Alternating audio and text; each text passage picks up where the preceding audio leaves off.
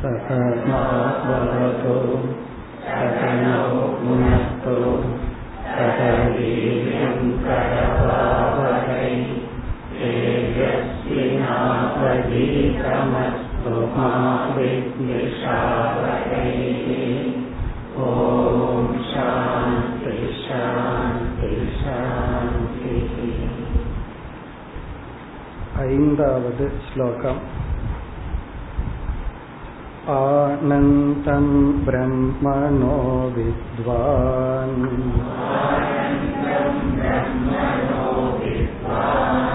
न बिभेति कुतश्चन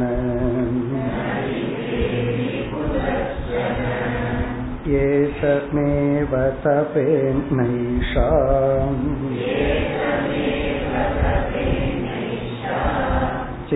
चिन्ता कर्माग्निसम्भृता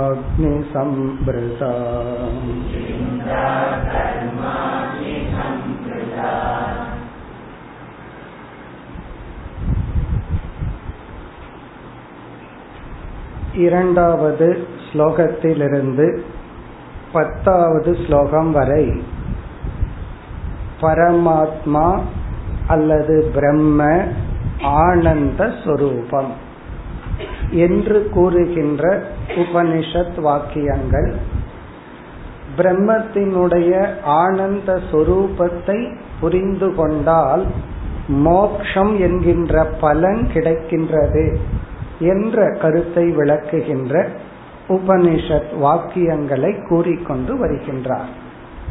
முதல்ல ஸ்ருதி பிரமாணத்தை கூறுகின்றார். முதல் ஸ்லோகத்தில் இந்த பிரகரணத்தில் இந்த ஐந்து அத்தியாயங்களில் முக்கியமாக எடுத்துக்கொள்கின்ற தலைப்பு என்ன விஷயம் என்ன பிரயோஜனம் என்ன என்று அறிமுகப்படுத்தினார். அப்படி அறிமுகப்படுத்தும் பொழுது பிரம்மத்தினுடைய ஆனந்த சொரூபம் நிலைநாட்டப்படுகிறதுன்னு சொன்னார். இந்த ஞானத்தினால் என்ன பலன்? அதையும் கூறினார். அந்த இரண்டு கருத்தை தான் ஸ்ருதி வாக்கியங்கள் மூலமாக கூறிக்கொண்டு வருகின்றார். இதில் இவர் முக்கியமாக எடுத்துக்கொண்டது தைத்திரிய உபனிஷத் சாந்தோக்கிய உபனிஷத் ஏழாவது அத்தியாயம். பிறகு மற்ற உபனிஷத் வாக்கியங்களையும் எடுத்துக்கொண்டு பிரம்ம ஆனந்த சொரூபம். அந்த பிரம்மனே ஆத்மாவாக உள்ளது அல்லது ஆத்மா ஆனந்த சொரூபம். இந்த ஞானத்தினால் ஒருவன் மோக்ஷம் ஜீவன் முக்தி என்ற பலனை அடைகின்றான். இதற்கான உபனிஷத் வாக்கியங்களை பார்த்து கொண்டு வருகின்றோம். ஐந்தாவது ஸ்லோகத்தில் முதல் வரியை பார்த்து முடித்தோம். ஆனந்தம் பிரம்மனோ வித்வான். பிரம்மத்தினுடைய ஆனந்த சுரூபத்தை அறிந்தவன் ந குதஸ்சன பிபேதி. எதிலிருந்தும் அவன் பயப்படுவதில்லை. இங்க பயம்ங்கிறது சம்சாரத்தினுடைய ஒரு வெளிப்பாடு. இந்த அபயம் என்கின்ற பலனை அடைகின்றான். இனி இரண்டாவது வரியை பார்க்க வேண்டும். இதனுடைய இரண்டாவது வரி அடுத்த ஸ்லோகம்.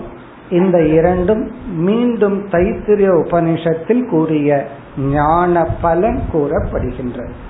என்ன ஞான பலன் ஏதம் ஏவ தபே நைஷா சிந்தா கர்மாக்னி சம்பிரதா. இந்த ஞானத்தை அடைந்தவனுக்கு இப்படிப்பட்ட எண்ணங்களினால் துயரம் வராது. இப்படிப்பட்ட எண்ணத்தினால் அவன் துயரப்பட மாட்டான் என்று உபனிஷத் மிக அழகாக ஜீவன் முக்தியை கூறியுள்ளது. நம்ம விதவிதமா சம்சாரத்தை அனுபவிக்கிறதுனால மோக்ஷத்தையும் சாஸ்திரம் விதவிதமா கூறும். ஒருவனுக்கு வந்து கோபம்ங்கிறதே சொரூபமா இருக்குன்னு வச்சுக்கோமே. இப்ப அவனுக்கு வந்து எத்தனையோ நல்ல குணங்கள் இருக்கு. ஆனா அவனுக்கே தெரியுது இந்த கோபம் மட்டும்தான் என்னை விட்டு போவதில்லை. அப்ப அவனுக்கு என்ன சொல்லணும்? இந்த ஞானம் உன்னை குரோதத்திலிருந்து விடுதலை கொடுக்கும். ஒருவனுக்கு கோபமே வர்றதில்லை. எதை கண்டாலும் பயந்துட்டே இருக்கான். இப்ப அவனுக்கு என்ன சொல்லணும்? இந்த ஞானம் உனக்கு அபயத்தை கொடுக்கும். ஒருவனுக்கு வந்து இந்த பொறாமைங்கிறது ஒன்று போகவே மாட்டேங்குது அந்த பகவானுடைய லட்சணத்தை படிச்சாலும் பகவானை கண்டே பொறாம வருது.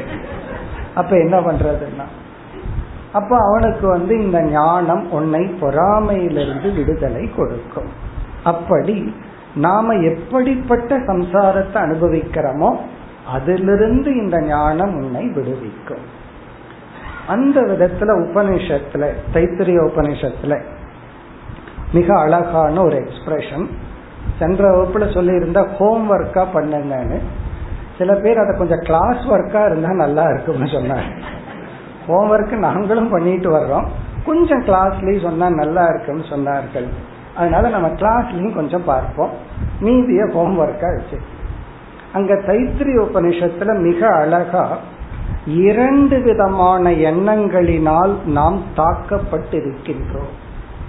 இத வந்து மெச்சூர்டு பீப்புளுக்கு இம்மெச்சூர்டு பீப்புளுக்கெல்லாம் இந்த எண்ணம் எல்லாம் வர கொஞ்சம் பக்குவப்பட்ட மனம் மென்மை அடைந்தவர்களுக்கு இந்த இரண்டு விதமான எண்ணங்கள் வந்து தாக்கப்படுமா?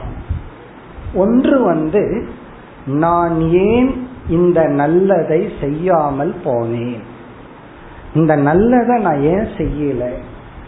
இனி ஒன்னு நான் ஏன் இந்த தவறை செய்தேன்? இந்த தப்ப நான் ஏன் பண்ணிட்டேன்னு ஒரு துயரம் வருமா? இந்த நல்லதை நான் ஏன் பண்ணல அப்படின்னு ஒரு துயரம். தர்மத்தை நான் ஏன் செய்யல? அதர்மத்தை நான் ஏன் செய்தேன்? அந்த நேரத்துல என்னுடைய நண்பனுக்கு நான் ஏன் உதவாம போனேன்? நான் ஏன் இந்த துரோகம் பண்ணினேன்? அப்படி இது யாருக்கு வரும்னா எனக்கு இது வரவே வரல அப்படின்னா அதான் சென்சிட்டிவ் மைண்ட்னு ஆரம்பத்திலேயே சொல்லிட்டோம். நம்ம மனம் பக்குவம் அடைய அடைய வாழ்க்கையை திரும்ப பார்க்கும் பொழுது நமக்கு இந்த இரண்டு எண்ணங்கள் வரும். இந்த சிந்தை இருக்கே அல்லது வயதான காலத்துல வரும். இவர் தொண்ணூறு வயசுல எனக்கு தெரிஞ்ச ஒரு அம்மா அவங்களுக்கு வயசு எழுபது. எங்கிட்ட இதை சொல்லும் போது அவங்க அம்மாவுக்கு எப்பவோ தன்னுடைய பதினஞ்சு பதினாறு வயசுல ஹர்ட் பண்ணிட்டாங்களாம். அதை நினைச்சு இப்ப அழுதுட்டு இருக்காங்க நான் பதினஞ்சாவது வயசுல அம்மா இதை சொன்னாங்க நான் கேட்கல. அம்மாவை கஷ்டப்படுத்திட்டேன். இப்போ உங்களுக்கு என்ன வயசுனா? அப்ப இது வந்து இப்படிப்பட்ட எண்ணங்கள் அது ஏன் வருது அப்படின்னா நம்ம மனம் மென்மை அடைய அடைய நம்ம வாழ்க்கையை நம்ம திருப்பி பார்க்கும் பொழுது நான் இத்தனையே தவற பண்ணிட்டேனே இவ்வளவு பேர்த்த மனதை புண்படுத்திட்டேன் அப்படிங்கிற எண்ணம் எல்லாம் நம்மை தாக்கும். பை ஃபேக்ட் இப்படிப்பட்ட எண்ணம் நம்ம தாக்குதுன்னாவே நம்ம மனது கொஞ்சம் பக்குவம் அடைஞ்சிருக்கு மென்மை அடைஞ்சிருக்குன்னு அர்த்தம். சரி இந்த தாக்கத்திலிருந்தும் இந்த ஞானம் உன்னை காப்பாற்றும். நான் ஏன் இந்த பாவத்தை செஞ்சேன்? நான் ஏன் இதை செய்யவில்லை? அதாவது நம்ம வந்து எதை செஞ்சோம் எதை செய்யல இதை நினைச்சு நம்ம மனம் துயரப்படுகிறது. இதுதான் கில்ட் குற்ற உணர்வு அப்படின்னு சொல்றோம். இந்த கில்ட்டிலிருந்து இந்த ஞானம் நம்மை காப்பாற்றும். குற்ற உணர்விலிருந்து இந்த ஞானம் நம்மை விடுவிக்கும். யோசிச்சு பார்ப்போம். மைண்ட்ல எந்த கில்ட் இல்லை அப்படின்னா நோ ஹர்ட் எந்த தாக்கமும் நமக்கு இருக்காது. அப்படி உபனிஷத் கூறியுள்ளது. அதைத்தான் இந்த இரண்டாவது வரியிலும் அடுத்த ஸ்லோகத்திலும் கூறுகின்றார். இப்படிப்பட்ட சம்சாரத்தை அனுபவிக்கணும்னாவே ஒரு சாதகனாலதான் அனுபவிக்க முடியும். ரொம்ப கிராஸா இருக்கிறவன் மைண்ட் வந்து ரொம்ப இன்சென்சிட்டிவா இருக்கிறவன் மற்றவங்களை துயரப்படுத்திட்டு துயரப்படுத்தி இருக்கிறோங்கிறதும் கூட தெரியாம இருக்கும் ஸோ அவங்கள பத்தி இங்க பேச்சு இல்லை. மென்மை அடைந்த மனதில் இப்படி ஒரு துயரம் வரும். நான் ஏன் இதையெல்லாம் செய்யாம விட்டேன்? நான் ஏன் இந்த தப்பை எல்லாம் செஞ்சேன்? இப்ப இந்த இரண்டு எண்ணத்தினாலும் தாக்கப்பட மாட்டான். அதத்தான் இங்கு கூறி அடுத்த ஸ்லோகத்திலும் அந்த உபனிஷத்தை ஞாபகப்படுத்துகின்றார். ஸ்லோகத்திற்குள் சென்றால் ஏதம் ஏவ தபேத் நைஷா சிந்தா ந ஏஷா சிந்தா. சிந்தான்னா திங்கிங் எண்ணங்கள். ரிப்பீட்டடா திங்க் பண்றது. ஏஷா சிந்தா. அந்த ஏஷா சிந்தாவை தான் அடுத்த ஸ்லோகத்துல சொல்ற இப்படிப்பட்ட எண்ணங்கள் ஏதம் ந தபே இந்த ஞானியை எரிக்காது. இந்த ஞானியை துன்புறுத்தாது. ஏதம்னா இந்த ஞானத்தை அடைந்தவன். பிரம்மத்தினுடைய ஆனந்த சுரூப ஞானத்தை அடைந்தவன். ஏஷா சிந்தா ந தபே இப்படிப்பட்ட எண்ணங்கள் அவனை வாட்டாது. நான் தபேத்னா கரெக்டா டிரான்ஸ்லேட் பண்ணணும்னா அவனை வாட்டி வருத்தெடுக்காது அப்படி சொல்றமல்ல? வாட்டி வறுத்தெடுத்தல் இப்படிப்பட்ட எண்ணங்கள் அவனை வாட்டாது தாக்காது துயரப்படுத்தாது. பிறகு இப்படிப்பட்ட எண்ணங்கள் வந்து வருவதற்கான சில மூல காரணம் என்ன? கடைசி சொல்லல சொல்றார் கர்மாக்னி சம்பிரதா. கர்மாக்னி சம்பிரதா. இது வந்து அந்த சிந்தாவுக்கு அஜெக்டிவ் அதாவது நம்ம அனுபவத்துல பார்க்கிறோம். நமக்கு வந்து தேர்ந்தெடுத்து செயல்படுகின்ற ஒரு வாய்ப்பு இருக்கு. பகவான் நமக்கு வந்து ஒரு ஃப்ரீ வில் கொடுத்திருக்கார். ஃப்ரீ வில்னா கொஞ்சம் சாய்ஸ் நமக்கு இருக்கு. அப்படி இருக்கையில சில எண்ணங்கள் வந்து நம்ம மனசுல வரவே கூடாது. எனக்கு அந்த எண்ணமே வேண்டாம் அப்படின்னு நம்ம வந்து நினைக்கிறோம் விரும்புறோம். இப்ப சாய்ஸ்னா என்ன? நம்ம விருப்பத்தை செயல்படுத்துறதான சாய்ஸ் இப்ப இந்த நேரத்துல நம்ம இங்க வந்துடுறது நம்மளுடைய சாய்ஸ் சாப்பிடும் பொழுது எவ்வளவு சாப்பிட்றது எப்படி சாப்பிட்றதெல்லாம் நமக்கு சாய்ஸ் அதே போல சில எண்ணங்கள் வரும் பொழுது இந்த எண்ணமே எனக்கு வேண்டான்னு நம்ம விரும்புறோம். நம்ம விருப்பத்துக்கு அப்பாற்பட்டு சாய்ஸ் இல்லாம சில எண்ணங்கள் நம்ம மனசுல வந்து நம்மை தாக்கி கொண்டே இருக்கின்றன. ஒரு நாள் இரண்டு நாள் அல்ல பல நாட்கள். அந்த எண்ணத்திலிருந்து தப்பிக்கொள்ளத்தான் சில பேர் மது முதலிய பானங்கள் எடுத்துக்கொள்கிறார்கள் சில பேர் தூக்க மாத்திரையும் கூட எடுத்துக்கொள்கிறார்கள் காரணம் என்ன? அந்த எண்ணத்திலிருந்து நான் விடுதலை அடைய முடிவதில்லை. இப்ப இதிலிருந்து நம்ம என்ன அனுபவத்துல ஃபீல் பண்றோம்? சில பேட்டர்ன் ஆஃப் திங்கிங் சில எண்ண ஓட்டங்கள் நம்முடைய விருப்பத்துக்கும் அப்பாற்பட்டு நம்ம சாய்ஸுக்கு அப்பாற்பட்டு சாய்ஸ் இல்லாம அது நம்மிடம் வந்து கொஞ்ச நாள் இருந்து விட்டு செல்கிறது. அது ஏன் வந்தது? நம்முடைய சாய்ஸுக்கு அப்பாற்பட்டு ஏன் வந்ததுன்னா நாம் ஏற்கனவே செய்து வைத்த பாப புண்ணியங்களில் சில பாபங்கள் இப்படிப்பட்ட எண்ண ரூபமாக நமக்கு வந்து துயரத்தை கொடுத்துட்டு தான் போகும். அதனால நம்ம என்ன பண்ணணும்னா அந்த எண்ணங்கள் நம்முடைய விருப்பத்துக்கு அப்பாற்பட்டு வருதுன்னு சொன்னா அது நம்முடைய வினை பயன். நம்ம ஏற்கனவே சிலரை மானசீகமா துயரப்படுத்தி இருந்தால் நம்ம மனம் மானசீகமாக துயரப்பட்டு தான் அந்த துயர் அந்த பாபத்திலிருந்து விடுதலை வரும் நம்ம எவ்வளவு கடும் சொல் மற்றவர்களிடம் கேட்டு துயரப்படுறோமோ அந்த சொல் ரூபமா மற்றவங்களை நம்ம துயரப்படுத்தி உள்ளோம் பிசிக்கலா நம்ம துயரப்பட்டா நம்ம ஒரு காலத்துல தெரிஞ்சோ தெரியாமலோ அல்லது ஏதோ ஒரு ஜென்மத்துல பிசிக்கலா இனியொருத்தரை ஹர்ட் பண்ணி இருக்கிறோம் நாம மற்றவங்களை மானசீகமா துயரப்படுத்தி இருந்தால் நாமும் மானசீகமாக துயரப்பட்டாக வேண்டும். ஆகவே சில எண்ணங்கள் எல்லாம் நம்முடைய விருப்பத்துக்கு மீறி சாய்ஸ மீறி சில எண்ண ஓட்டங்கள் நம்ம மனசுல வந்து நம்மை தாக்குவது கர்ம வினை. அதத்தான் சொல்றார் கர்மாக்னி சம்பிருதா சிந்தா. இங்க கர்ம என்றால் பாப புண்ணியங்கள். அக்னி என்றால் கர்மத்தை அக்னிக்கு உதாரணமா சொல்றார். கர்மத்துக்கு பாப புண்ணியத்திற்கு நிகரான நெருப்பினால் சம்பிருதான்னா தோன்றின. தோன்றிய. சம்பிருதான்னா ஜெனிதா. கர்ம ஜெனிதா சிந்தா. பூர்வ ஜென்ம கர்மத்திலிருந்து உற்பத்தியான சில எண்ண ஓட்டங்கள். அது சந்தோஷத்தை கொடுக்கறதா இருந்தா புண்ணியத்தின் விளைவு. துயரத்தை கொடுக்கிறதா இருந்தா பாபத்தின் விளைவு. நம்ம செஞ்ச பாபத்தின் விளைவு. அப்படி கர்மத்தினால் நம்மை மீறி நமக்குள் வருகின்ற சில எண்ண ஓட்டங்கள் நம்மை துயரப்படுத்தி கொண்டுள்ளது. இந்த ஞானத்தினால் அந்த துயரம் வராது. பிறகு ஒரு சந்தேகம் வரலாம். அது எப்படி இந்த ஞானம் கர்ம வினையை எல்லாம் அழிக்கும்? இந்த ஞானத்துக்கு கர்ம பலனை அழிக்கிறதுக்கு சக்தி இருக்கா? உடனே அடுத்ததுக்கு அடுத்த ஸ்லோகத்துல முண்டகோபனிஷத்துல இருந்து அந்த ஸ்லோ மந்திரத்தையே கோட் பண்ணி சொல்ல போற நம்ம அங்க பார்ப்போம். இந்த ஞானத்துக்கு நாம் செய்த அனைத்து பாபத்தையும் அழிப்பதற்கான சக்தி உள்ளது. அதுக்கு ஒரு கொட்டேஷன் கொடுக்க போற. அதற்கான விதை தான் இங்கு. ஏன்னா நமக்கே ஒரு சந்தேகம் வரலாம். நான் இப்படி நினைக்க கூடாதுன்னு நினைக்கிற ஏன் என்ன மீதிரி இந்த எண்ணங்கள் வந்து என்னை துயரப்படுத்துகிறது? என்றால் நாம் மற்றவர்களுடைய மனதை துன்பப்படுத்தி உள்ளோம் அல்லது ஏதோ ஒரு பாவம் பண்ணியிருக்கோம். எனக்கு தெரிஞ்சு ஒரு பாவம் பண்ணலையேன்னு தான் எல்லாம் சொல்றோம். அதுலயே பதில் இருக்கு உங்களுக்கு தெரிஞ்சு பண்ணல. தெரியாம பண்ணி உள்ளீர்கள். அல்லது போன பிறவையில பண்ணி உள்ளீர்கள். இப்ப நம்ம செஞ்சதைத்தான் அனுபவிக்கிறோம். இல்ல நான் செய்யாததை அனுபவிக்கிறேன்னு சொன்னா ஈஸ்வரனையே கொஸ்டின் பண்ற மாதிரி இருக்கு.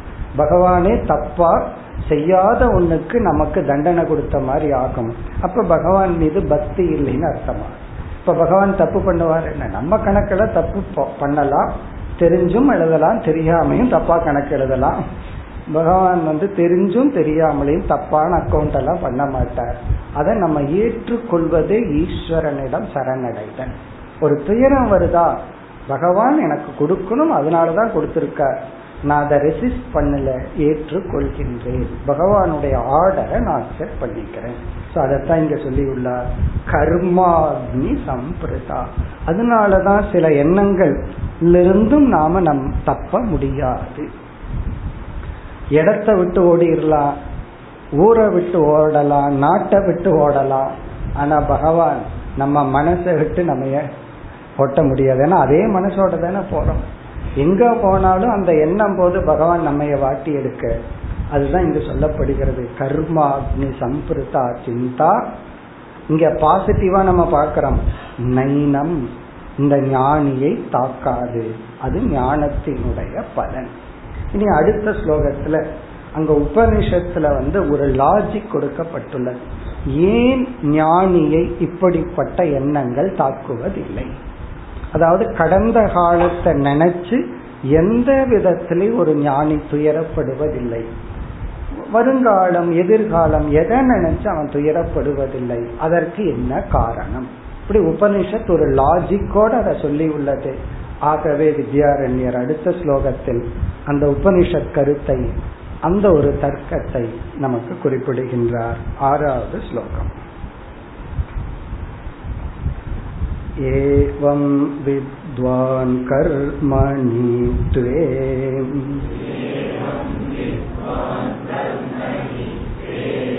हित्वात्मानं स्मरेत् सदा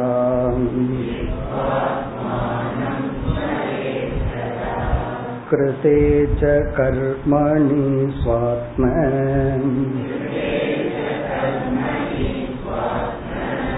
रूपे नैवैष पश्यति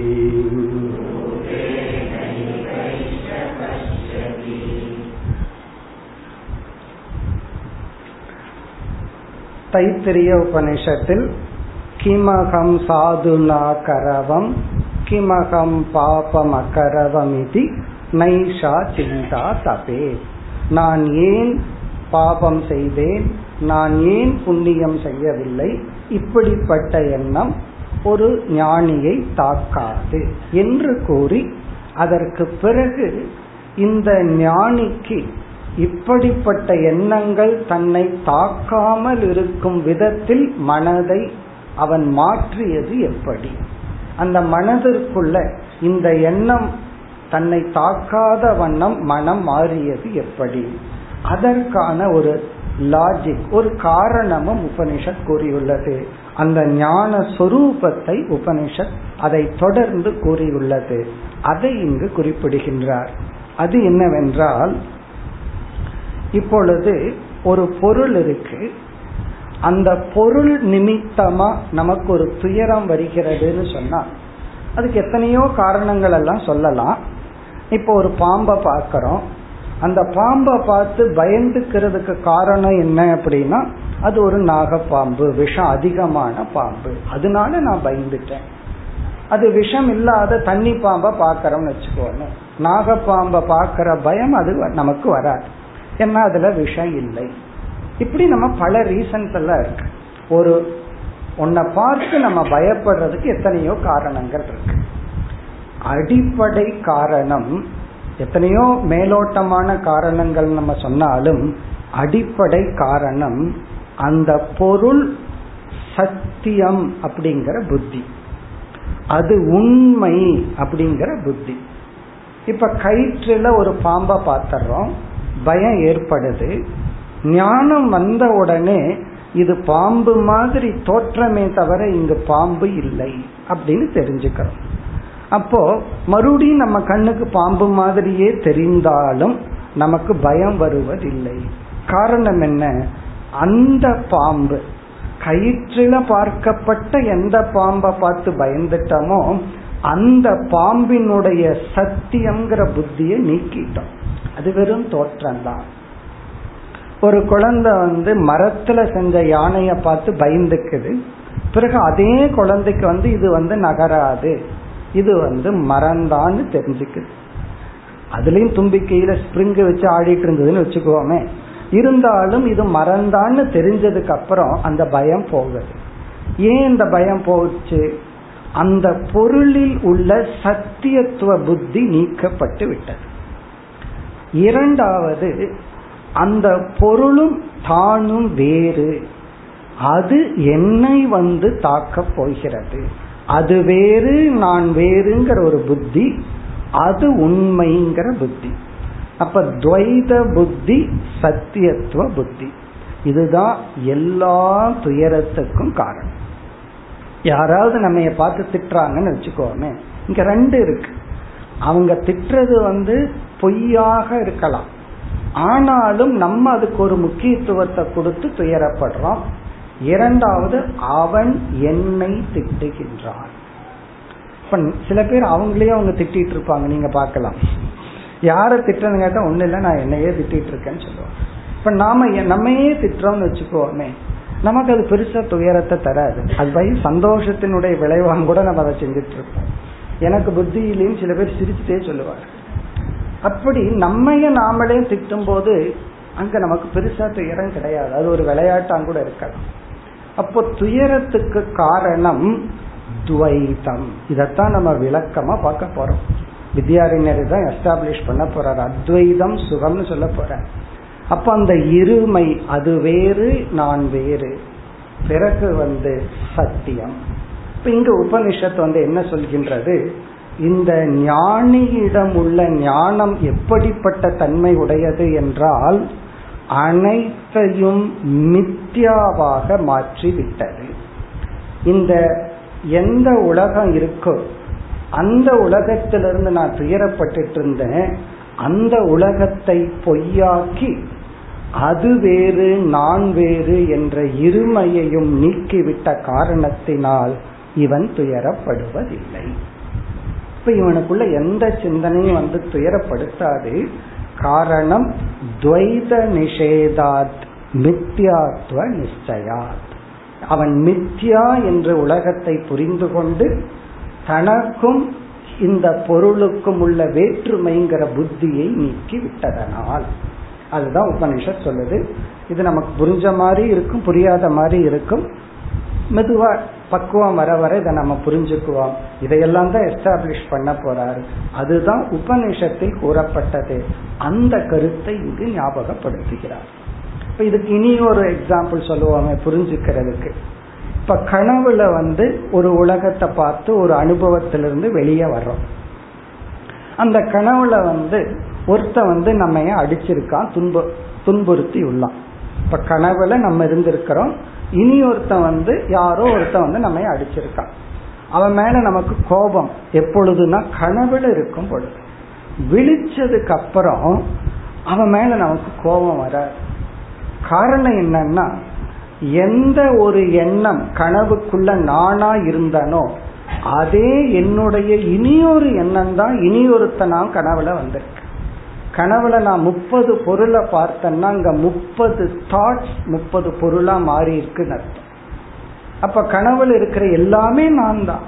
அதுல என்ன அதுல நானும் ஒருத்தன் என்ன அடிக்கிறவன் ஒருத்தன் அப்படின்னு நினைச்சிட்டு இருக்கோம்.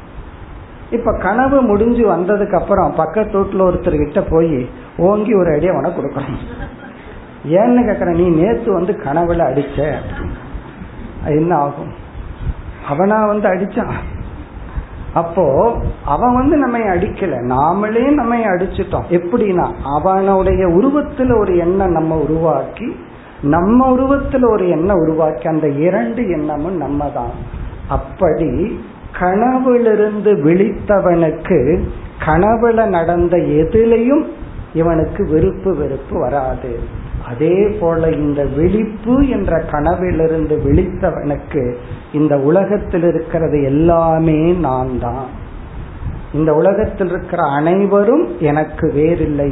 ஒருவன் யாராவது என்னை திட்டினால் நான் தான் என்ன திட்டிட்டு இருக்கேன் யாராவது என்னை புகழ்ந்தால் நான் தான் என்னை புகழ்ந்து கொண்டிருக்கின்றேன் என்று தன்னுடைய ஆத்மஸ்வரூபத்தையும் உலகத்தையும் இவன் பிரிக்காத பிரிக்காத காரணத்தினால் இவன் துயரப்படுவதில்லை. அதுதான் இந்த ஸ்லோகத்தின் சாராம்சம். ஸ்லோகத்திற்குள் சென்றால் ஏவம் வித்வான் இவ்விதம் அறிகின்ற ஞானி கர்மணி துவேஹித்வா பாபம் புண்ணியம் நலம் கேடு சுகம் துக்கம் போன்ற கர்மங்களை ஹித்துவா என்றால் மித்யாத்துவம் நிச்சயம் செய்து. இது எல்லாமே பொய் என்று நீக்கி. கர்மணி துவே பாப புண்ணியத்தையே இவன் பொய்யாக்கிறான் என்ன பாப புண்ணியம்ங்கிறது? பொய்யான உடலுக்குத்தான் எதையாவது கொடுக்கும். என்ன ஒன்றும் பண்ணாது. பிறகு ஆத்மானம் சதா ஸ்மரேத் பிரம்மத்துடன் தன்னுடைய ஆத்மாவை ஐக்கியமாக இவன் உணர்கின்றான். சதா அப்படின்னா எப்பொழுதும் ஸ்மரேத்னா புரிந்து கொண்டுள்ளான் ஆத்மானம். தன் ஆத்மஸ்வரூபத்தை பிரம்மத்துடன் ஐக்கியமாக புரிந்து கொண்டுள்ளான். இப்ப முதல் வரியில இரண்டு சொல்ற. ஒன்று தன்னுடைய ஆத்மாவை பிரம்மன்னு புரிஞ்சுட்டான். இரண்டாவது வந்து இந்த உலகத்தை தன்னுடைய எண்ணங்களையே பொய் என்று புரிந்து கொண்டுள்ளான். இதெல்லாம் தான் நம்ம நிதித்தியாசனம் பண்ணி புரிஞ்சு புரிஞ்சுக்க வேண்டிய இடங்கள். இப்ப வந்து இந்த உலகம் இருக்கு. நம்ம இந்த உலகத்தை பார்த்துட்டு இருக்கோம் இதெல்லாம் ஒரு ஒரு சாம்பிள் டெஸ்ட் இப்படி நம்ம சிந்திக்கணுங்கிறதுக்காக இப்போ உலகத்துல ஒரு பொருளை பார்க்கிறோம். யாரோ நம்ம விரோதின்னு வச்சுக்கோமே. விரோதின்னா நமக்கு நம்ம பிடிக்காதவர். நம்ம கண்டாவே அவங்களுக்கு பிபி ஏறும். அப்படிப்பட்ட ஒரு ஆளை நம்ம பார்க்கிறோம். அவங்கள பார்த்த உடனே நம்ம மனசுல என்ன ஏற்படுது? அவர்களை பற்றிய ஒரு தாட் எண்ணம் ஏற்படுகிறது. இப்போ அந்த எண்ணம் தான் நமக்கு சுக துக்கத்தை எல்லாம் கொடுக்கு அது ஏன் என்றால் அவரை பார்க்கும் பொழுது ஒரு எண்ணம் வந்து என்ன சுக துக்கத்தை கொடுக்குதோ நம்ம பிடிச்சவங்களா இருந்தா சுகம் பிடிக்காதவங்களா இருந்தா துக்கம். அவங்கள பார்க்காமையே அவங்கள நினைச்சாவே சுக துக்கம் வருதில்லை. அப்ப இதிலிருந்து அவங்க அங்க இருக்கணுங்கிற அவசியம் கிடையாது. அவங்கள பத்திய தாட் எண்ணம் தான் நமக்கு சுக துக்கத்தை கொடுக்கு. இப்பொழுது நான் பார்க்கிற அவங்களே பொய் என்று நான் புரிந்து கொண்டால் அந்த பொய்யிலிருந்து தோன்றிய என்னுடைய தாட் அதுவும் பொய் தானே நான் வந்து பாம்புன்னு நினைச்சிட்டு இருந்தேன் ஆனா அது கயிறு தான் தெரிஞ்சுட்டா அங்க பாம்பே இல்லைன்னு நான் புரிஞ்சதுக்கு அப்புறம் அந்த பாம்புங்கிற என்ன உண்மைன்னு சொல்லுவோமா? அதுவும் பொய் தானே அப்படி இருக்கும் பொழுது என்னுடைய மனதே பொய்யானதற்கு பிறகு எப்படி என்னுடைய மனம் எனக்கு துயரத்தை கொடுக்கும்? நம் மனதில் இருக்கிற எல்லா எண்ணங்களும் பொய்யத்தான் கிரகிச்சிட்டு இருக்கு உண்மையை கிரகிக்கவே இல்லை. அந்த உண்மை அகம் பிரம்ம. நானும் பிரம்மனும் தான் உண்மை. இப்படி ஒரு மனம் இருக்கும் பொழுது எப்படி அவன் மனம் அவனுக்கு துயரத்தை கொடுக்கும்? இப்படி நம்ம வந்து மித்யா இதான் ஹித்துவா. இது எல்லாமே பொய் என்று புரிந்து கொண்டு பிறகு கிருதம் ச கர்மணி ஸ்வாத்ம ரூபேன ஏஷக பஷ்யதி ஏஷக ஞானி பஷ்யதி இவ்விதம் அவன் பார்க்கின்றான் பஷ்யத்தின திஸ் இஸ் ஹிஸ் விஷன் அவனுடைய பார்வை இப்படி உள்ளதாம் கிருதே கருமணி அவன் செய்த அனைத்து பாப புண்ணியங்களும் கருமணிங்கிறது இரண்டு கிருத்தம்னா செய்யப்பட்ட அவன் செஞ்ச எல்லா பாப புண்ணியங்களையும் சுவாத்ம ரூபேன தன்னிடமிருந்து வேறுபடாமல் பார்க்கின்றான். இந்த உடல் மனம் பாப புண்ணிய செஞ்சிச்சு. இந்த உடல் அதற்கு தகுந்த சூழ்நிலையிலிருந்து அதனுடைய பலன் அனுபவிக்கிறது. நான் இதற்கு அப்பாற்பட்டவன். நான் வேறுபட்டவன் என்று தன்னிடமிருந்து எதையும் இவன் வேறுபடுத்தி பார்ப்பதில்லை. அத்வைத ஞானத்தை அடைந்ததனால் இவனுக்கு இந்த துயரம் இல்லை. இந்த போர்ஷன் பத்தாவது ஸ்லோகத்துக்கு அப்புறம் இவர் மெயினா எடுத்துக்கிற டாபிக் வந்து ஃபர்ஸ்ட் அத்வைதத்தை நிலைநாட்ட போறார். அத்வைதம் ஒண்ணு இருக்கு. அது வந்து உபனிஷத் மந்திரம். பிறகு யுக்தி. நல்ல பிரெயினை வந்து நல்ல எக்ஸசைஸ் கொடுத்து அத்வைதத்தை நிலைநாட்டுவார். அதுக்கப்புறம் என்ன நிலைநாட்டுவார்? அந்த அத்வைதம்தான் சுகம். அந்த அத்வைதமே சுகஸ்வரூபம்னு நிலைநாட்ட போறார். ஸோ அதற்கான ஸ்லோ மந்திரங்கள் தான் இது. அந்த மந்திரங்களை எடுத்துட்டு இவர் வந்து இப்ப கொட்டேஷனா கொடுத்துட்டு இருக்கார் இனி வந்து அடுத்த ஸ்லோகத்துல இந்த ஞானம் நம்முடைய அனைத்து கர்ம பலன்களையும் நீக்கும் என்பதை விளக்குகின்ற முண்டகோ உபனிஷத் சுருதி வாக்கியம். அந்த மந்திரத்தை அப்படியே எடுத்து இங்கு கொடுக்கின்றார் ஏழாவது ஸ்லோகம் विद्यते हृदयग्रन्थिः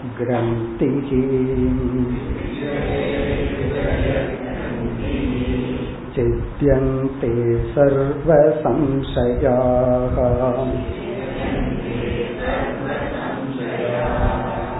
क्षीयन्ते चास्य कर्माणि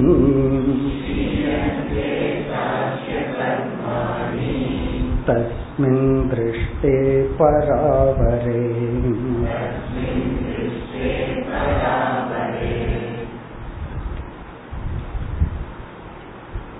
முண்டக்க உபனிஷத் படித்தவர்களுக்கு இந்த மந்திரத்தை கேட்ட உடனே ஞாபகத்துக்கு வரும் இருந்தாலும் நம்ம சுருக்கமாக இதனுடைய விளக்கத்தை பார்ப்போம்.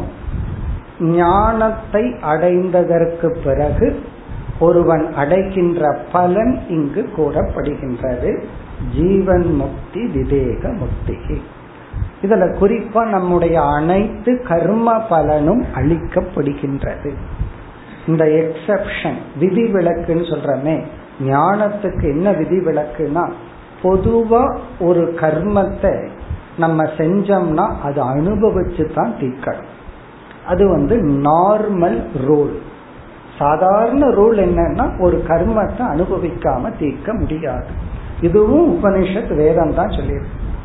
இந்த ஷார்ட்கட்லயோ குறுக்கு மெத்தட்லயோ எல்லாம் போய் இதெல்லாம் ஒன்றும் பண்ண முடியாது. ஒரு கர்மம் பண்ணோம்னா பாவம் புண்ணியம் பண்ணோம்னா அதை அனுபவிச்சு தான் தீர்க்கணும். எல்லாத்துக்கும் ஒரு விதிவிலக்கு இருக்கு. அப்படி ஒரு விதிவிலக்கு என்னன்னா இந்த ஞானத்தை அடைஞ்சிட்டா நாம அனுபவிக்காமையே எல்லா கர்ம பலனும் நீங்குகின்றது. அதுவும் உபனிஷத்து தான் சொல்லுது. அதுக்கு சில லாஜிக்கல்லாம் இருக்கு. காரணம் என்னன்னா இந்த கர்மத்தை பண்ணின அகங்காரம் இருக்கே. அந்த அகங்காரமே இந்த ஞானத்துல போனதுனால இந்த அகங்காரத்தில் இருக்கிற இந்த கர்மாங்கிற அக்கௌண்ட் ஆனது நீக்கப்படுகிறது. அதுதான் இங்க சாராம்சம். அது மட்டுமல்ல அவன் உயிரோடு இருக்கும் பொழுதே ஒரு ஜீவன் முக்தனாக இருக்கின்றான். நிறைந்த மனதுடன் மகிழ்ச்சியாக வாழ்கின்றான். இறந்ததற்கு பிறகு மீண்டும் பிறப்பதில்லை. இதுதான் இந்த மந்திரத்தின் ஸ்லோகத்தின் சாராம்சம். இப்ப கடைசி பகுதி தஸ்மின் திருஷ்டே பராவரே. பராவரே என்றால் காரிய காரண ரூபமாக உள்ள அந்த பிரம்மத்தை தஸ்மின் திருஷ்டே அதை உணரும் பொழுது பரம் அவரம். பரம்னா ஹிரண்ய கர்ப்ப அவரம்னா இந்த ஜெகத்.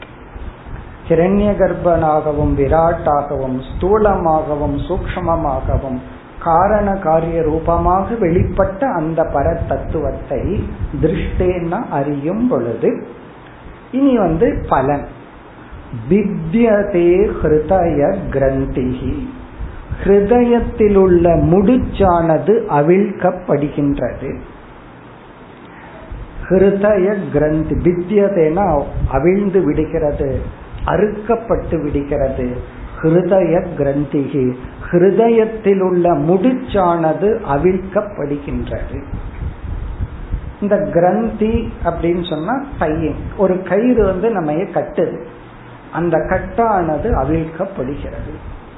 இந்த கயிறு கட்டுதுன்னு சொல்லும் பொழுதே எதையும் எதையும் இந்த கயிறானது கட்டுகின்றது. நம்ம கைய ஒரு தூண்ல கட்டுறது. நம்ம கையிலேயே அந்த வெறும் கட்டை போட்டா அது கட்டல அது ஏதோ ஒன்று கட்டணும். இல்ல ரெண்டு கையும் சேர்த்து கட்டணும். இந்த கயிறு வந்து இரண்டை சேர்த்து முடிச்சு போட்டு வைக்க அப்படி இங்கு என்னன்னா அந்யோன்ய அத்தியாசக கிரந்திகின்னு விளக்காசிரியர் சொல்வார்கள் அதாவது உண்மையையும் பொய்யையும் முடிச்சு போட்டுள்ள முடிச்சு. உண்மையையும் பொய்யையும் முடிச்சு வச்சிருக்கான் மீண்டும் வேதாந்தம்னு வந்துட்டா பாம்பு கயிறு தான் வேற எதுக்கும் போக முடியாது. கயிற்றையும் பாம்பையும் சேர்த்து வச்சிருக்கிறதா கிரந்தி. அதை அவிழ்த்து விடணும். அவிழ்த்து விட்டா பாம்பு ஓடி போயிடும். எங்க ஓடி போகும்? அங்க ஓடி போயிடும் அவ்வளவுதான். இருந்தா தானே சொல்றதுக்கு எங்காவது இருந்தா தானே. அந்த பாம்பு வந்து திசை தெரியாத இடத்துக்கு ஓடி போயிடும். அப்படி அந்யோன்ய அத்தியாசம்னு சொன்னா இருக்கிற ஒன்னை இல்லாத ஒன்னோட சேர்த்தி கட்டி வச்சிருக்கோம். நம்ம சும்மா காம் பாம்பு கயிறுன்னு சொல்லிட்டு இருக்கோம். ஒவ்வொரு செகண்ட் அத்தியாசம் தான் பண்ணி வச்சிருக்கோம். ஒருத்தர் மீது வந்து இல்லாத ஒன்னு அவர்கிட்ட இருக்கிற மாதிரி நினைச்சிட்டு இருக்கோம். அது வந்து நான் உனக்கு பாதுகாக்கிறேன் போன்னு சொல்லுவார். என்னமோ அவரு பாதுகாக்கிற சக்தி அவருக்கு இருக்கிற மாதிரி நம்ம நினைச்சு கட்டி வச்சிருக்கிறோம் அவர்கிட்ட. அல்லது ஒருத்தன் வந்து உன்னை ஒளிச்சிருவன் பாருன்னு சொல்லிட்டு போறான். என்னமோ அவனுக்கு ஒழிக்கிற சக்தி இருக்கிறதாகவும் நம்ம ஒளிஞ்சிடுற மாதிரி நினைச்சு பயந்துட்டு இருக்கோம். ஒருத்த நம்ம பார்த்து மிரட்டி பயந்துட்டோம்னா என்ன அர்த்தம்? அந்த குணம் அவனோட நம்ம கட்டி போட்டுட்டோம்னு அர்த்தம். அந்த குணம் அவனுக்கு இல்லை. நம்ம பாதுகாக்கிறதுக்கு யாருக்கும் அழிப்பதற்கு யாருக்கும் எந்த சக்தியும் இல்லை. இப்படி ஒவ்வொரு விஷயத்திலும் நம்ம அத்தியாசம் பண்ணி வச்சிருக்கோம். கட்டு போட்டு வச்சிருக்கிறோம். பித்தியதே ஹிருதய கிரந்திகி அப்படி நம்முடைய அனைத்து கற்பனைகளும் நீங்கப்படுகிறது. வேறொரு வித்யாரண்யருடைய ஸ்டைல்ல சொல்லணும்னா ஜீவ சிருஷ்டியை தியாகம் செய்கின்றான். நம்மளாக கிரியேட் பண்ண ஒரு பொய்யான உலகம் நம்மிடமிருந்து அவிழ்க்கப்படுகின்றது. இப்ப வித்தியதே கிருத்தய கிரந்திகி. அப்படின்னா இந்த உலகத்துல ஒவ்வொரு பொருளும் பகவான் படைச்சது. அது மேல அந்த பொருளிடம் இல்லாத ஒரு குணத்தை நம்ம அந்த பொருளோட கட்டி வச்சிருக்கிறோம். அவன் என்ன பாத்துக்குவான் அந்த பாத்துக்கிற சக்தி அவனிடத்துல நம்ம கட்டி வச்சிருக்கோம். அவன் என்ன அழிச்சிருவான்? ஒரு பயம். அழிக்கிற சக்தி அவனுக்கு இல்ல. இருக்கிற மாதிரி கட்டி வச்சு அதுல நம்ம பயந்துட்டு இருக்கிறோம் இப்படி வந்து எல்லாமே அது வந்து நம்ம மற்றவங்களிடத்துல இந்த உடம்புல என்னால இதை பண்ண முடியும் அதை பண்ண முடியும் அப்படி எத்தனையோ கற்பனைகள் அதெல்லாம் நீங்கி விடுகின்றது. சித்தியந்தே சர்வ சம்சயாகா எல்லா விதமான சந்தேகங்களும் நீக்கப்படுகிறது. சித்தியந்தேனா வெட்டப்படுகின்றது. சர்வ சம்சயாக எல்லா விதமான சந்தேகங்களும். அதுக்கு சில விளக்காசிரியர்கள் எல்லாம் ஒரு பக்கத்துக்கு என்னென்ன சந்தேகம்னு லிஸ்ட் கொடுக்கறாங்க. அந்த சந்தேகத்தை படிச்சா சந்தேகம் நமக்கு வந்துடும் ஓ இப்படி எல்லாம் இருக்குமோ அப்படின்னு சொல்லி. அப்படி ஃபர்ஸ்ட் சந்தேகம் ஒரு பெரிய லிஸ்டே இருக்கு. அதுக்குள்ள போனோம்னா அப்புறம் சந்தேகத்துக்குள்ள போயிடுவோம் நம்ம எந்த சந்தேகமும் இருக்காது. எப்படி ஆரம்பிக்கிறார்னா ஒரு சாம்பிளுக்கு தான் இதுவும். அதாவது நான் பிரம்மன் ஃபர்ஸ்ட் ஒன்று இருக்கா அதுதான் ஆரம்பமே. அப்புறம் இருந்தா அப்புறம் பார்ப்போம் அதுக்கு இருக்கு எனக்குள்ள சம்பந்தம். அப்ப பிரம்மன் ஒண்ணு இருக்கா? ஃபர்ஸ்ட் சந்தேகம். அஸ்தி சே இருக்குன்னு கொஞ்சம் சந்தேகம் போயிடுச்சுன்னா அதுக்கும் எனக்கு என்ன தொடர்புன்னு ஒரு சந்தேகம். நானு அதுவும் நானும் ஒன்னா ஒன்று அப்படின்னு சொன்னா அதுவும் அது சேதனமா அச்சேதனமா அது சேதனம்னா அதுவும் நானும் ஒன்றா? ஒன்றா இருந்தா எப்படி ஒண்ணு? அதாவது பார்ட் அண்டு ஓலா அதனுடைய பகுதி நானா? இல்ல அதுவே நானா? இப்படி எல்லாம் எத்தனையோ சந்தேகங்கள் வஸ்து விஷயத்தில். அது நீங்கினதுக்கு அப்புறம் அந்த பிரம்மத்தை கர்மத்தின் மூலமா அடைய முடியுமா? ஞானத்தின் மூலமா அடையலாமா? உபாசனை பண்ணணுமா? இப்படி சந்தேகங்கள். அதாவது எல்லா விஷயத்திலையும் குழப்பங்கள் இருக்கு. ஆன்மீக விஷயத்துல வந்து குழப்பங்களினுடைய எல்லைக்கு அளவு கிடையாது. அவ்வளவு குழப்பங்கள் இருக்கு. சோ அதெல்லாம் நீங்கி விடும். அப்படி எல்லா சந்தேகங்களும் இந்த ஞானத்திலிருந்து நீங்கி விடும். அதுக்கு என்ன காரணம்னு வேறொருத்தர் சொல்ற பாம்பு கைத்துல பாம்பை பார்த்துட்டு இருக்கோம். இது நாக பாம்பா கட்டுவிரியலான்னு ஒரே சந்தேகம். இது மித்தியான்னு தெரிஞ்சதுக்கு அப்புறம் அந்த சந்தேகம் இருக்குமா இருக்காதா? எல்லா இதுல எட்டு அடியா நாலு அடியா இது இப்பதான் சட்டை விரிச்சிருக்கா? இந்த மாதிரி எல்லாம் இருக்குன்னு வச்சுக்கோமே. இந்த சந்தேகம் எல்லாம் எப்பன்னா அது சத்தியமா இருந்தா தான் அதுவே இல்லைங்கிறதுக்கு அப்புறம் எங்க சந்தேகம் இருக்க போகுது? அப்படி எல்லா சந்தேகங்களும் நீக்கப்படும். இது வந்து ஜீவன் முக்தி. அவன் உயிரோடு இருக்கும் பொழுதே இந்த உலகத்துல ஒரு கற்பனையை உருவாக்கி அதனால இவன் துயரப்படுவதில்லை. இப்ப நம்ம துயரத்துக்கு எல்லாமே காரணம் இந்த கிரந்தி தான். இவன் மூலியமா அவங்க மூலியமா இது நிமித்தமா இதெல்லாம் சொல்லிட்டு இருக்கோம். மேபி மேலோட்டமா அந்த அனுபவம் நமக்கு இருக்கு. ஆனா எல்லாமே நம்முடைய மனதின் கற்பனைகள். பிறகு இரண்டாவது வரியில் ஷீயந்தே அஸ்ய கர்மாணி.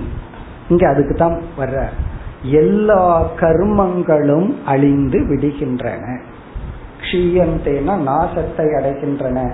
அஸ்ய இந்த ஞானி இடம் உள்ள எல்லா கர்மங்களும். இப்ப இந்த இடத்துல ஞானிக்கு ஏது கர்மம்னா இந்த ஞானத்தை அடைவதற்கு முன்னாடி அந்த உபாதியில் இருந்த கர்மங்கள். இந்த ஞானத்துக்கு முன்னாடி இவன் இடத்துல எத்தனையோ கர்மங்கள் எல்லாம் இருந்தது. அதைத்தான் நம்ம வந்து ஆகாமி பிராரப்த சஞ்சிதம் எல்லாம் பிரிச்சு வச்சிருக்கோம். அப்படி எல்லா கர்மங்களும் இவனை விட்டு நீங்கி விடுகின்றது. காரணம் என்னன்னா அந்த கர்மம் அல்ல அகங்காரத்தை சார்ந்தது. அகங்காரம் பொய்யாகும் பொழுது கர்மமும் நீங்கி விடுகிறது. ட்ரெஸ்ஸையே எரிச்ச உடனே அந்த ட்ரெஸ்ஸில் இருக்கிற கலர் என்ன ஆகும்னு கேட்ட என்ன சொல்றது? ட்ரெஸ்ஸே எரிஞ்சாச்சா ட்ரெஸ்ஸினுடைய கலரும் எரிஞ்சிடும். அகங்காரமே எரிஞ்சதுக்கு அப்புறம் அகங்காரத்துல ஒட்டிட்டு இருக்கிற கர்மங்கள் என்ன ஆகும்னா அகங்காரமே பொய்யாயிடுச்சு. கர்மங்களும் பொய்யாகி விடுகின்றது. இனி அடுத்த ஸ்லோகம். தமேவ வித்வானத்யேதி.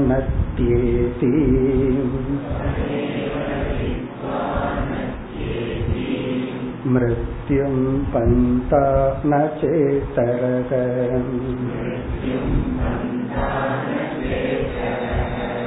ज्ञात्वा देवं पाशहानिः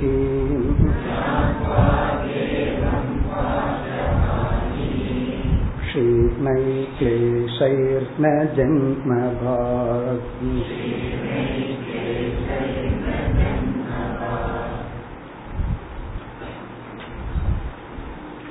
மேலும் உபனிஷத் கருத்துக்களையே கூறுகின்றார் ஸ்வேதாஸ்வதர உபனிஷத்திலிருந்து கொட்டேஷன் எடுத்துக் கொள்கின்றார்.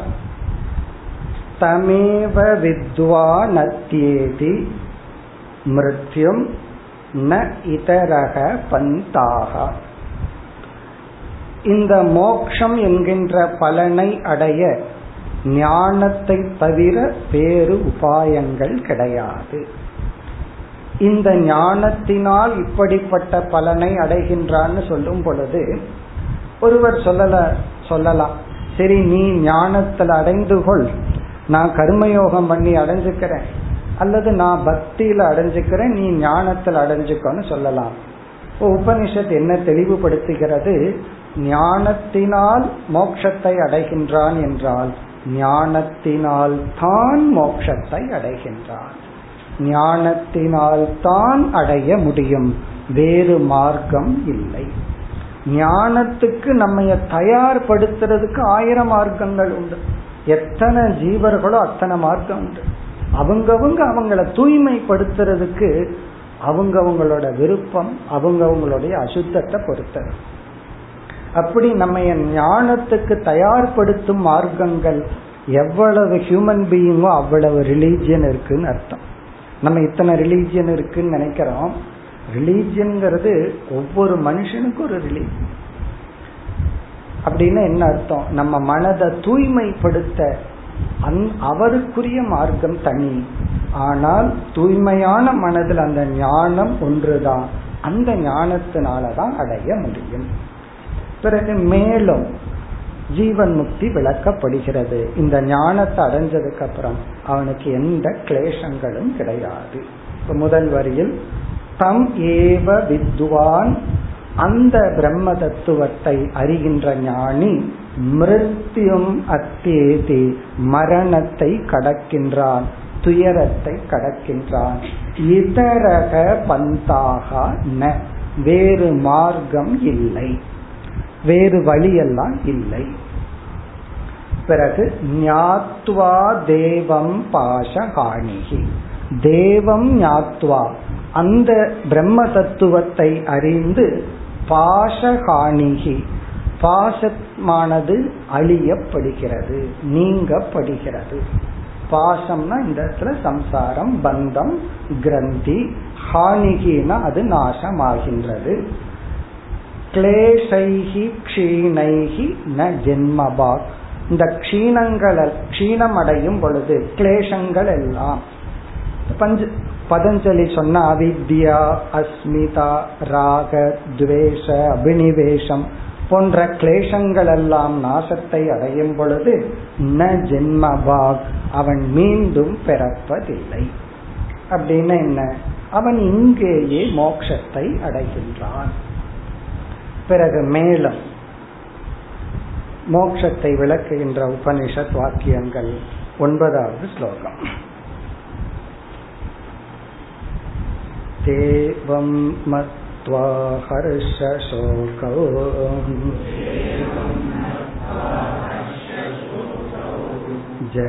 जगात्यत्रैव धैर्यवान् नैनं कृता कृते पुण्य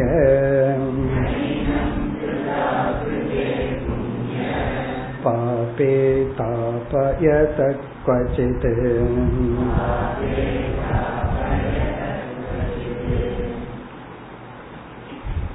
கட்டோபனிஷத் பிருகதாரண்யக்க உபனிஷத் இந்த இரண்டு உபனிஷத்திலிருந்தும் இதே கருத்தை விளக்குகின்றார் தேவம் மத்வா ஹர்ஷசோகௌ ஜகாதி தேவம் என்றால் அந்த பிரம்ம தத்துவத்தை அறிந்தவன் ஹர்ஷசோகௌ.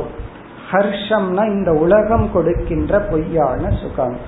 சோகம்னா இந்த உலகம் கொடுக்கின்ற பொய்யான சோகம். ஜெகாதீனா இதை தாண்டி செல்கின்றான்.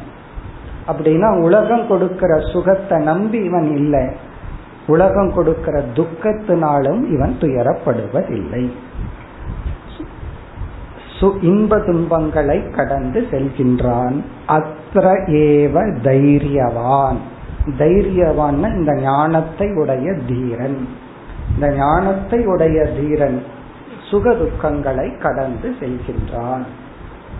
பிறகு இரண்டாவது வரியில் ஏற்கனவே கூறிய கருத்து நைனம் கிருதா கிருதே புண்ணிய பாபே தாப்பயதக கொச்சித் கொச்சித் எந்த சூழ்நிலையிலும் தாப்பயதக இவனை வாட்டாது.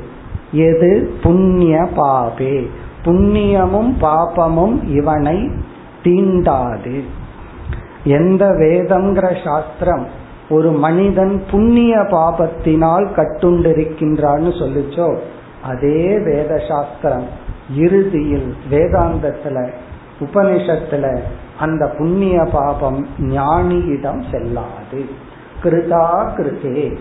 கிருதா கிருத்தேன செய்த செய்யாத கர்ம விளைவான வந்த புண்ணிய பாபங்கள் இவனை தாக்காது. இப்ப வேதத்தினுடைய ஆரம்பத்துல பார்த்தோம்னா புண்ணிய பாபத்தை அறிமுகப்படுத்தி தர்மத்தை அறிமுகப்படுத்தி நம்ம பயப்படுத்தி நீ தப்பு செஞ்சா பாவம் வரும் நல்லது செஞ்சா புண்ணியம் வரும் ஆகவே நல்லது செஞ்சு தப்பு செய்யாதன்னு சொன்ன சாஸ்திரம். இங்க என்ன சொல்லுது? புண்ணிய பாவமே உனக்கு கிடையாது. வேதத்தினுடைய கர்ம காண்டம் படிக்காம இதை மட்டும் படிச்சா இதுக்கு பேர் நாஸ்திகன் அர்த்தம்.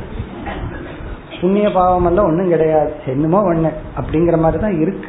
அதான் கர்ம காண்டத்தின் வழியா வந்தா இது ஆஸ்திகம். இதை இதை மட்டும் படிச்சு பார்த்தா இது வந்து அழகான நாஸ்திகம். புண்ணிய பாபம்ங்கிறதெல்லாம் ஒண்ணு கிடையாது. அல்ல உன்னை ஒன்றும் பண்ணாது. ஆனா ஆரம்பத்துல புண்ணிய பாபம்ங்கிற பயம்தான் நம்ம வந்து எத்திக்ஸ் தர்ம வழியில நடத்தணும். அதற்கு பிறகு தர்ம வழியில வந்து கடைசியில அந்த புண்ணிய பாபத்தை விட்டு விடுகின்றோம். அடுத்த ஸ்லோகத்தில் முடிவுரை செய்கின்றார். इत्यातिश्रुतयो बह्व्यः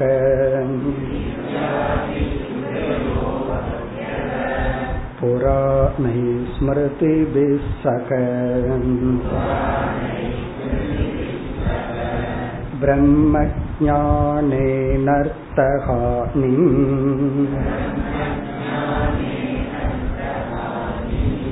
आनन्तं चाप्यघोषयन्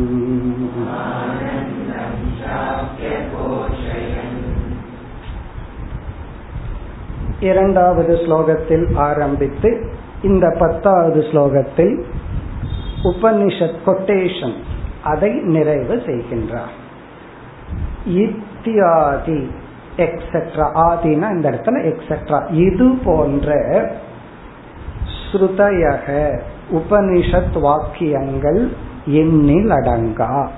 இத்தியாதி எக்ஸெட்ரான்னு சொல்ற. ஏன்னா இப்படியே சொல்லிட்டு போனா எத்தனை உபனிஷத்துக்கள் உள்ளது? ஆகவே இத்தியாதி ஸ்ருதி. ஸ்ருதயக இப்படிப்பட்ட ஸ்ருதி வாக்கியங்கள். பிறகு வந்து பக்வக பக்வியகன்னு சொன்னா பல எண்ணில் அடங்கா உபனிஷத் வாக்கியங்கள். புராணைகி ஸ்மிருதிபிகி சக. புராணங்களிலும் ஸ்மிருதிகளிலும். பகவத்கீதை விவேக சூடாமணி இது போன்ற ஸ்மிருதிகளிலும் புராணங்களிலும் நம்ம பாகவத புராணத்துல பார்த்தோம். நவயோகி சம்பாதம் பிறகு உத்தவ கீதையில எல்லாம் இந்த ஞானத்தை விளக்குகின்ற ஞான பலனை விளக்குகின்ற எத்தனையோ ஸ்லோகங்களை பார்த்தோம். அப்படி மகான்கள் எழுதிய ஸ்மிருதிகள் புராணங்களின் மூலமாகவும் ஸ்மிருதிகள் மூலமாகவும் இந்த கருத்தை உபனிஷத் ஓலமிடுகிறதுன்னு சொல்ற கோஷமிடுகிறதுன்னு சொல்ற இந்த சங்கு ஊதுனா எப்படி? அப்படி டிக்ளேர் பண்றோம். அப்படி ப்ரொக்ளைம் பண்ணலாம். அத சொல்றார் பிரம்ம ஞானி அனர்த்தகாணி பிரம்ம ஞானம் ஏற்பட்டால் நமக்கு வருகின்ற எல்லா அனர்த்தங்களும் அழிந்துவிடும். ஹானினா அழிந்துவிடும். அனர்த்தம்னா சங்கடங்கள். மனதில் ஏற்படுற எல்லா சங்கடங்களும் பிரம்ம ஞானத்தால் அழிந்து விடும் பிரம்ம ஞானத்தால் தான் அழிந்து விடும் சந்தேகமே கிடையாது. இல்லையே சில சமயம் நான் சந்தோஷமா இருக்கிறேனே அப்படின்னு சில பேர் சொல்லுவாங்க. நம்ம பதிலே சொல்ல வேண்டாம்னா அவங்களே சொல்லிட்டாங்க சில சமயம். இப்ப சில சமயம் சந்தோஷமா இருக்கீங்க நான் ஒத்துக்கிறேன்னு சொல்லிடுறேன் ஏன்னா அந்த சில சமயத்தை நம்ம அண்டர்லைன் பண்ணிட்டு போயிடலாம். ஏன்னா இன்னும் கொஞ்சம் நேரத்துக்கு அப்புறம் வந்து புலம்ப போகிறீர்கள். அப்ப சொன்ன நீங்க அப்பவே சொன்னீங்கல்ல சில சமயம் சந்தோஷமா இருக்கிறேன்னு அது சில சமயம்தான். எல்லா நேரத்திலையும் சந்தோஷமா இருக்கணும்னா உங்களிடத்துல எல்லா நேரத்திலும் இருக்கிற ஞானம் தேவை. அப்போ இந்த பிரம்ம ஜானத்துல மனதுல எந்த விதமான அனர்த்த எண்ணங்கள்? இங்க அனர்த்தம்னா துக்கம் ஏவ அர்த்தம் அனர்த்தம். அந்த எண்ணத்துக்கு கடைசியில பலன் என்னன்னா துக்கம் தான் சில எண்ணங்களை எல்லாம் நம்ம ஆராய்ந்து பார்த்தோம்னா இவ்வளவு நேரம் இந்த எண்ணம் வந்துட்டு போச்சு இந்த எண்ணத்தினால என்ன பிரயோஜனம் கண்டோம்னா துக்கம்தான் பிரயோஜனம். வேற ஒரு பிரயோஜனம் கிடையாது. வேற ஏதாவது எண்ணங்கள் வந்து சில திங்க் பண்ற அனுமானம் பண்றதுக்கு பிரயோஜனப்பட்டிருக்கும். பல எண்ணங்கள் துயரத்தை தவிர துயரம்ங்கிற அனுபவத்தை தவிர அதுக்கு ஒரு யுட்டிலிட்டியும் கிடையாது. இப்ப எல்லாத்துலயும் யுட்டிலிட்டி யுட்டிலிட்டின்னு பேசிட்டு இருக்கிறவன். இந்த தாட்டுக்கு என்ன யூட்டிலிட்டினா துயரத்தை தவிர வேற ஒண்ணும் கிடையாது. அப்படிப்பட்ட எல்லா அனர்த்தங்களையும் அழிக்கக்கூடியது பிரம்ம ஞானம். பிறகு துயரம் மட்டும் போயிட்டா போதுமா? கொஞ்சம் நான் சந்தோஷமா இருக்கணுமே. ஆனந்தம் ச. இந்த ஞானம் துயரத்தை நீக்கிறது மட்டுமல்ல நம்மையும் நிறைவுபடுத்தும். ஆனந்த அபி அகோஷயன். அகோஷயன் அப்படின்னு சொன்னா உபனிஷத்துக்கள் புராணங்கள் ஸ்மிருதிகளுடன் ஆனந்தத்தை அடைகின்றான். துக்கத்தை நீக்குகின்றான் அனர்த்த எண்ணத்தை நீக்குகின்றான் என்ற இந்த பலன் பிரம்ம ஞானத்தினால் வருகின்றது என்று உபனிஷத்துக்கள் கோஷமிடுகின்றது. தமிழ் அதுக்கு அழகான வார்த்தை முழங்குகின்றது. இந்த சங்கையை முழங்குன்னு சொல்றமல்ல சங்கு முழங்கியதுன்னு சொல்லுவோம். அப்படி வந்து சப்தமிட்டு ஓலமிடுகின்றது. அப்படின்னா கத்தி கத்தி உண்மையை சொல்லலாம் சில சமயம் நம்ம கிட்ட உண்மை இருந்து அதை யாரும் ஏத்துக்கல அப்படின்னா கொஞ்சம் சத்தமா பேசுவோம். அட்லீஸ்ட் அப்படியாவது அந்த உண்மை புரியுமான்னு சொல்லுவோம் சம்டைம் ஆர்குமெண்ட்ல வின் பண்றதுக்கு என்ன பண்ணோம்னா கொஞ்சம் சவுண்டா பேசிடுன்னு சொல்லுவோம். அப்படி உபனிஷத் வந்து ரொம்ப சப்தமிட்டு ஓலமிடுகின்றது இந்த உண்மையை. இப்ப இதுதான் ஒரு இன்ட்ரோடக்ஷன் இவர் வந்து ஒரு அஸ்திவாரத்தை போட்டுட்டார். இனி அடுத்த ஸ்லோகத்திலிருந்து தான் ஆரம்பிக்கின்றார். அதாவது இந்த ஆனந்தத்தை மூணா பிரிச்சு இந்த முழு ஐந்து அத்தியாயமுமே எப்படி அமைக்கப்பட்டுள்ளதுன்னு பிரிச்சு அடுத்த பதினோராவது ஸ்லோகத்திலிருந்து இவர் வித்யாரண்யர் தனக்குரிய ஒரு ஸ்டைல் அவருக்குன்னு ஒரு ஸ்டைல் இருக்கு. அந்த பாணியில் விசாரத்தை ஆரம்பிக்கின்றார். அடுத்த வகுப்பில் தொடர்வோம். ஓம் பூர்ணமத பூர்ணமிதம் பூர்ணா பூர்ணமுதச்சதே பூர்ணஸ்ய பூர்ண